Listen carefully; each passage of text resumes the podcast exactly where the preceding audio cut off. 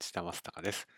退職給付会計を分かりやすく簡単に解説するシリーズの今回は OCI の税効果の仕分けについて解説をしていきます。まず前回までのおさらいです。その他の包括利益、まあ、退職給付会計に関して言いますと退職給付にかかる調整額ですけれどもこちらは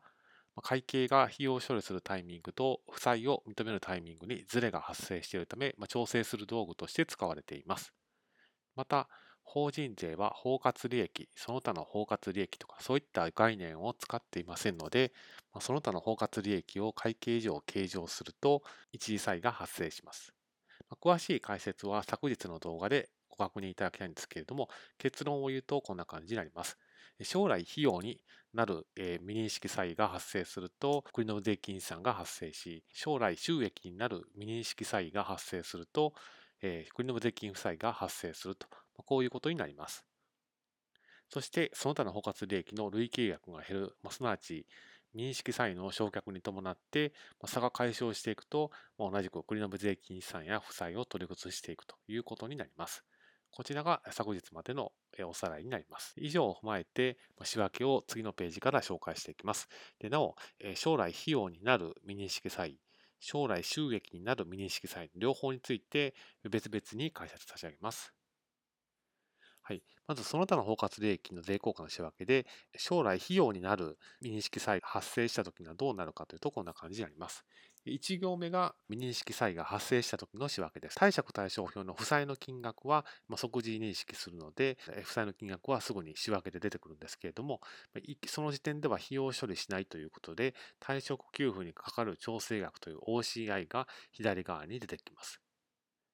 そしてこの金額について税効果を認識するんですけれども、まあ、簡便的に当動画では実効税率を40%と仮定して計算をしています。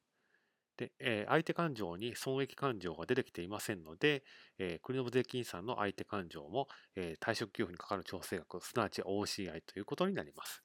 で、償却をして、えー、解消していってるときはどういう仕分けになるのかというとこちらの通りです。はい、償却をすると、え退職給付費用が発生します。で、相手勘定は、えー、一旦は退職給付にかかる負債になります。で、その金額だけ会計上は費用は発生しますけれども、法人税の計算の上では損金は発生しませんので、税効果を認識します。国の税金資産です。そして、同額 OCI を取り崩すことになります。これはなぜかというと、退職給付にかかる負債が過大計上になることを防ぐためになります。直前の仕分けを見るとよくわかる通り、貸方に退職給付にかかる負債とできていますので、それを打ち消す意味で、借方に退職給付にかかる負債が出てきています。そして、えこちらについて発生したときに国の無税金算を計上しましたので、まあ、償却に伴ってその国の無税金算を取り崩すという仕分けが必要になります。で、これを両方まとめたのがこの4つの仕分けになります。ですから、覚え方としましては、最初の仕分けと税効果、でそして、え、その他の包括利益の取り崩しにかかる仕分けと税効果、こういうふうに別々に分けて仕分けを学んでいった方が4つの仕分けをいっぺんに学ぶよりも意味を理解しやすいと思います。で結果、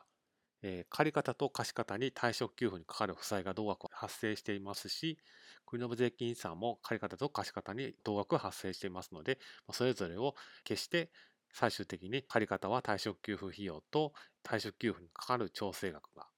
税効果に関して言うと、借方に対象給付にかかる調整額と法人税と調整額が残ると。こういうふうに覚えると。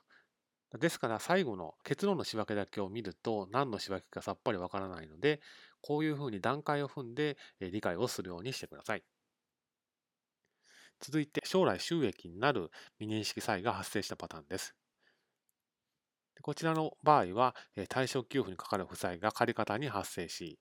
その相手勘定は退職給付にかかる調整額です。これなぜかというと、え、負債は即時認識しますけれども、損益は即時認識しないから、遅延認識するからこういう仕分けになるわけです。で、この仕分けについて国の税金負債を認識しますので、え、相手勘定は損益出てきていませんから、OCI が相手勘定になります。これが将来収益になる未認識債が発生した時点での仕分けになります。で、それを償却が進んでいったときは、先ほどの費用の時と同じように2つに分けて書きます。はい、まず償却すると、退職給付にかかる負債が借方、そして退職給付費用が貸方に発生します。で、この損益は会計上だけ認識されますので、法人税では認識しませんので、えー、税効果が発生します。国の税金負債です。そして、先ほどの将来費用のパターンのところでも解説差し上げましたけれども、負債は即時認識しますけれども、損益は遅延認識をします。そうすると、1行目の仕分けを残したまんまにすると、退職給付にかかる負債の金額が過少計上になってしまいます。それを打ち消す意味で2行目の仕分けがあります。つまり損益処理をするに伴って同額の OCI が減ることになるということです。将来収益になる未認識債が発生した時点で国の税金負債を認識していましたから、その金額を償却に伴って徐々に取り崩していくということになります。ですから、この4行の仕分けをいきなり理解しに行くのではなく、それぞれ切り離して仕分けの意味を理解し、そしてその仕分けに応じた税効果の仕分けも理解をしていると。で最終的に4つの仕分けの意味が全て理解できると。こういうふうに進めていただければと思います。でこのように退職給付にかかるその他の包括利益の税効果の仕分けは非常に難しいですけれども、段階を踏んで読み解いていくと理解が進むと思いますので、是非参考にしてみてください。